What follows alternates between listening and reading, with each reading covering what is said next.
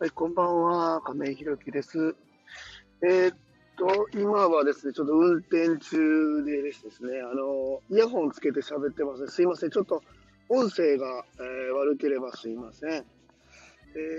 と、あとちょっとごめんなさい。コメントもね、ちょっとすぐ拾いきれるかわかりませんけども、えっと、今日は、あ東北のね、え、先週末、えー、宮城県の方ですね、え、うちの理事の方に3日間、ずっとついていただいてですね、まあ、いろんなところを回らせていただきながら、東北、宮城県に、あ、の、行かせていただきました。まあ、この中で、まあ、目的としてはですね、えっ、ー、と、防災についてのところを勉強するっていうところと、あの、他府県のね、えっ、と、福祉について、まあ、学んでくると。まあ、この二つを目的に、えー、今回行かせてもらいました。あゆみくんこんばんは。ちょっと今ね、えー、運転中なんでコメントすぐに拾えないと思いますが、ご了承ください。えー、音声ちゃんと聞こえてるのかな？わかんないけど。えっ、ー、と、まあ、あの、今日はね、とりあえず、えっ、ー、と、防災について、え学んできたところだけ、えまあ、簡単に、ちょっと10分ぐらいの放送になると思うんですけど、お話しさせてもらいたいなと思うんです。えっ、と、まあ、えっ、と、初日から、え最終日まで、まあ、いろんなところ行かせていただきましたね。で、まあ、あ今までね、やっぱりこの13年間、まあ、震災、東北の震災が起こって13年、えー、というところで、えー、今までね、僕はあの遠い、えー、違う土地の話として、えー、認識していたんですけども、改めてグループホームというものを1年やってですね、えー、まあ次、4月から2棟目はがオープンするという、そういう予定で今進んでおるそういう中でですね、改めて、うちの、えー、入居者さん、あとまたうちで、え、働いてくださっている、え、スタッフさんの安全について、もう一度よく考える必要があるよねっていうふうに思ったんです。あの、行政としては BCP とか、え防災訓練と計画みたいなことを立ててくださいねっていうのは言われてて、当然僕たちもそれはもう立ててはいるんですけども、そこに何かこう自分の中に危機感とかリアリリアリティみたいなものをそんなに感じることが実はできなかったんです。で、えー、そんな中で今回、え週末から行かせてもらった宮城県の視察っていうのは本当に自分の中で、えー、すごくこう実感が湧くというか、もちろん僕は被災をしていませんし、えー、そこに被害を受けたえー、また誰かが、自分の大切な人がとかいう経験は僕はもちろん持ってはおりませんが、えー、そういう方たちのお話を聞いたときに、これはやっぱり他人事じゃないんだなっていうのはすごく感じましたね。えっ、と、去年の末ぐらいから、末かな、11月ぐらいかな、えっ、と、東北の、えー、まあ、視察というか、えっと、を回って、そういうこと、まあ、東北の震災に関してね、学ぶ時間を作ってもらうっていう計画を立てていたんです。で、まあ、このタイミングで今回行かせてもらったんですけども、まあ、やっぱり、えー、今回だから石川県じゃなくて宮城県にいたっていうのはそこで、えー、その石川県という計画がそもそも、あの、去年末だったんでなかったんですよね。で、えー、そんな中で日程を決めて飛行機のチケットを取って、で、この2月のタイミングで行かせてもらったんですけど、で、その間にね、1月1日の、あ、皆さん、ね、ご存知の石川能登のね、えー、震災があって、えー、大変な方に、あの、被害を受けた方がたくさんいらっしゃるという、ああいうね、震災が、まあ、ありました。で、えー、そこでね、改めて自分たちの地域では起こらないんじゃないのかなっていう、なんか妙な、うん、なんていう、根拠のない自信というか、安心感みたいなのを持ってても、これはやっぱりえー、ダメなんだなっていうのを、この1月1日でもう一度ね、えー、思うことがあったし、まあ、その感覚を持って、えー、この週末行ってきましたね。で、えっ、と、まあ、そんな中で、まあ、大切なご家族の方が、えー、まあ、亡くなられたとか、えー、またあ、すぐにね、避難して、えー、助かった方がいたり、まあ、僕もちょっとあの時の記憶はもう本当にね、えー、和歌山に住んでいたということもあって、全然記憶にないんですけど、えっ、と、3月11日の大きいあの津波が来る震災の前に、何回も実はね、そういう地震があって、もう来るぞ来るぞというふうに言ってる人と、いや、これぐらいの地震があってもまだ、あ、まだ地震かって言って、えー、甘く見てね、逃げ遅れた方もいたりと、まあそんないろんな話を聞いた中で、自分たちの防災とか、そういう意識はきちんと持たないといけないなっていうことと、この計画を立てても、これが実行できなければ意味がないというところ。ということは、この被災、防災という意識を自分のことに考えるためにも、短いスパンでね、それを考える必要があるタイムスケジュールで自分たち法人としてはね、やっていかないといけないんだなということは思いました。まあ、あの、テクニカルなところはもう本当に聞いていないんです。まあ、こういうふうなあのものを持っていたらいいよとか、こういう手順で逃げればいいよとか、あの、それはね、多分場所だったり、その時のタイミングだったり、えー、そこに置かれている状況で、えー、いろいろ変わると思うんですけども、まあ、当然、あの、被災する、被災じゃないな、防災バッグみたいなのは、うちのグループホームでも、えー、全員分用意しておりますが、えー、そこに、えー、当然、その、防災というか、被災か、被災した時に、えっ、と、関わってくださるスタッフさん、ここもきちんとを想定しておかなくてはいけなくて、そうなった時に、まあ、あの、当然グループホームにいるスタッフと入居者さんは同じように逃げることになると思うんですけども、まあ、それ以外に、まあ、週1回とか2回で働いている方が、まあ、たくさんうちにはいらっしゃいますんで、えその時にですね、えっ、と、各スタッフさんが自分たちの家族を連れて、えー、避難する。まあ、この手順みたいなこともしっかりスタッフさんの中に意識して、意識づけする必要があるなと思ったんです。やっぱり、あの、被災して逃げてもその1日で終わりではありませんので、当然まだね、東北も、あの、昨日行かせてもら、週末行かせてもらっても、まだまだ、えー、工事というか、はやっておりましたね。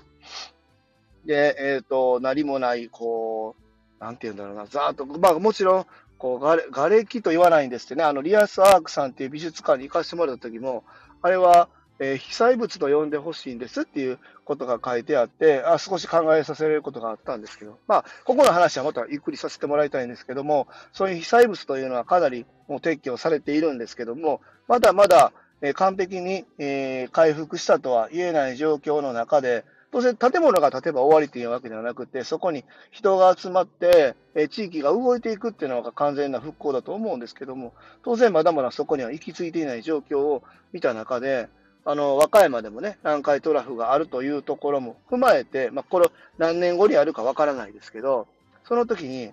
当日逃げ切った、まあ、これは当然大切なんですけども、その後のことも考えると、うちのスタッフさんがその時いなくても、その後どういうふうに、えー、逃げられたのか、まあ、まず、まずは逃げられたのかの確認が取れるようにするにはどうしたらいいのか、でその後、その方のご家族はどうしているのか、で、合流するのかしないのかも含めて、きちんと、あの、意識を持ってやらないといけないなとは思いましたね。この僕たちもこの、この週末、あの、まあ、僕が東北の方に一冊行かせてもらった後にですね、えー、LINE グループを改めて作って、うちの事務員さんと今ね、ちょうど防災についての計画立てているんですけども、この計画をもとにですね、しっかり、えっと、皆さんに伝えていく必要があるなと思いましたね。で、えー、当然そこには練習しないこともいけないと思いますし、まあ、この、うん、LINE だけじゃなくて、それ以外の、その、なんていうんだろう、通信手段はどうするのとか、今は僕が、もちろんね、社長ということもあって、僕が、えー、いろんなものを発信するトップにあるんですけども、まあ、昨日かなえっと、それこそちょうど秋高田市の市長さんがやっている動画の切り抜きみたいなの見たんですけども、その、まあ、あそこも地震があった時に、市長が、あの、トライアスロンの、俺、なんか、試合に参加してて、すごい、あの、議会の人にめちゃくちゃ言われてましたけど、ここには自分以外にも、えー、いろんなスタッフさんがいるっていうところで、そこをうまくこう連携取りながらやるっていうこと、ここが多分すごく大切になってくるのかなと思うんです。だから、そのやり方を本当に考えていかないといけないなと思っていて、まあ、めちゃくちゃすごい緊急性、今月中に作らないといけないっていう、そこまでは決まってないにしても、今年1年間ではなんとかね、この防災についてはきちんとその形になって、えー、もうその紙にえ書き起こして、行政に提出できたとか、そういうものではなくって、まあ、誰が見ても分かるようにっていうのと、またこの書面に起こさなくても、常に自分たちが月1回なり2回、まあわかんないけど、発信頻度わかんないですけど、スタッフさんに発信して、あ、もう1回考えんといかんなとか、あ、防災バッグ今月チェックしとこうか、うちのやつもとか、ここがすごく大切になってくるのかなと思いましたね。で、まあ、東北、まあ、宮城県のね、えっ、ー、と、研修というか、見させていただいたときに、まあ、皆さんがおっしゃっていたのは、そのやっぱり、あったことをなかったことにはやっぱりできない中で、まあ、なかなかその被災した被災物、まあ、例えば船が流されて、大きい船がね、えー、何百メートルもこう陸に上がって、えー、土地を横たわるようにある。これを見て、すごく思い、当時思い出すから嫌だという人もいるっていう。まあ、それで撤去されたところもあったり、まあ、そこにモニュメントが建ったりすることもあったりするんですけども、この記憶っていうのはすごく大切になってくるし、これ、僕もね、実際そう見て思ったんですけども、モニュメントやったり、そのなんとか碑みたいなのを見ても、そこにね、すごいリアリティがあまり、うん、まあ、感じられないって言ったら変なんですけど、あ、こんなことがあったんだなって振り返ることはできても、えっと、週末に見たその防災庁舎かな？えっと、10、何メートル ?12 メートルって言ったかな？の建物が、もう人のみで流されて、もう周り全部流されて鉄骨だけになって、12メートルの建物の中にいた方はもう流されてしまって、その建物の上に立ってる鉄塔にしがみついた、本当数名だけが生き残ったっていうお話を聞いた、その建物、まあ、当時のもそのもちろんそのままではなく、いろんな海産物がなんかいっぱいついたりとか、綺麗には撤去されていましたけども、とはいえ鉄骨がむき出しのまま、まあ、錆とか塗り直されてましたけど、それでもその形のまま残っているっていうところに、あの、ほんまに息を飲む思いでしたね。で、そこからやっぱり自分自身で、自分の大切な人、まあ、全員は僕も助けられないと思います。ただ、自分の大切な人、自分に関わる人には、あの、安全にこう、安全にというか、生き残ってほしいなというふうな思いは本当に思いましたし、そのためにできることは何だろうってすごく考えたので、そこについては積極的に今年1年かけてね、あの取り組んでいこうかなと思います。あの1年かけてやるんだったら遅いよって 言われるかもわからないですけど、本当に半年後に来るかもわからないんで、ただこの1年の間にも定義的に、えー、防災バッグのチェックだったり、えー、まあ今ね、スタッフさんにまず確認しているのは、今自分のご自宅からの被災した時のね、避難場所、避難経路って皆さんで確認取れてますかっていうことは、あの、発信してます。これで、あの、どう変わるかはわかりませんけど、まあ、返事がある方がなかなあの返事がある方、ない方出てきたり、まだ決まってませんっていう方も出てきたりすると思いますが、ここら辺をきちんと、本当にどこっていうのを確認したり、緊急連絡先も含めて、もう一回ね、この 1, 1年かけてその時にドーンって出すんじゃなくて、小出し小出しで経過も説明しながら、スタッフさんにね、常にこの防災の意識を持ってもらいたいなと思いますし、まあ、当然、うちの入居者さんとは、えー、防災訓練とか避難訓練みたいなものはやっていくし、普段の会話の中にもね、あ、あのー、やっていったら、全然違うんじゃないかなというふうに思っております。はい。まあ、そんな中で、まあ、ちょっと15分ぐらい喋りましたかね。ちょっと音声が悪い中喋りましたけども、あの、宮城県に行かせてもらってですね、改めて、あのー、震災というものを13年の時を経て、えー、感じ取ることができたのかなと思います。まあ、この1回だけで僕も終わることではないと思うんです。あの、実際この宮城県の、なんていうかな、その震災の、えー見学をさせてもらう中で、1日午前中だけね、え、石川県能登の、ま、震災の炊き出し用の食材のカットとかもやらせてもらう時間があったんですけども、ま、各地でこういうことが起こっていることも含めて、自分が見なければいかない、いけない、感じ取らないといけないことは、ま、全国各地にあるわけで、それをもうこの1回であ全部分かったなっていうふうになるんじゃなくてですね、まあ、定期的にあのいろんなところを見て、で、自分たちのところに振り返って、置き換えて、実際に運営できるっていうところまで、まあ、持っていけるように、本当にあの実用性が本当に高いものに、えー、やっていきたいなというふうに思っております。でまた、あの、他のグループホーム、まあ、グループホームだけじゃなくて、福祉施設の方とかにも今どういうふうにやってますかっていうところも聞いたり、まあ、一緒に、まあ、訓練やりましょうかっていうところも含めて、ちょっと、まあ、動いていきたいなと思っております。はい。まあ、そんな中で15分経ちましたね。また明日はね、えっ、ー、と、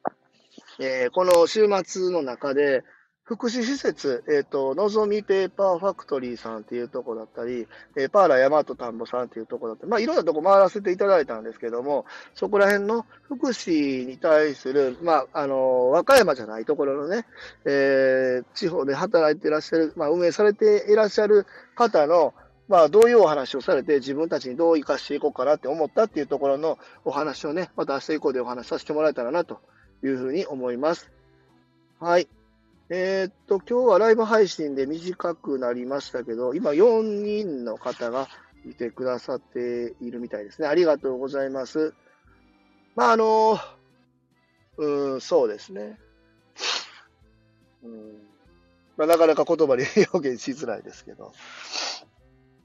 うん、まあ、本当に、あの、すごく考えさせられましたね。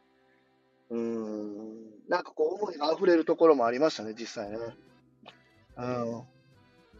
あ、ここで、あの、僕たちが映像だけで見ていたことがあって、僕にその景色が広がっていて、おそらく、うん、なんて言うんだろうな、絶望みたいな、うん、そういうのを感じたんだろうな、皆さんここにいらっしゃる方はっていうのを、すごいこの一瞬見たその景色だけで、まあ、海と今、今自分が立っている、立ち、立っている位置と、距離と、今静かに流れている海と、この景色を見たときに、もう一瞬でそれがバーッと入ってきて、うん、まあやっぱり自分がこの、まあ今までもね、当然やらないといけなかったんでしょうけど、事業を始めて、いろんな方の、まあ、命、人生、生活を背中に背負う中で、たくさん考えないといけないなというふうに、本当に思いました。はい。といったところで、今日のね、ライブ配信の方は、えー、終わらせていただこうかなというふうに思います。えー、最後までお聴きくださいましてありがとうございます。では次回の放送もよろしくお願いいたします。それでは、アビアント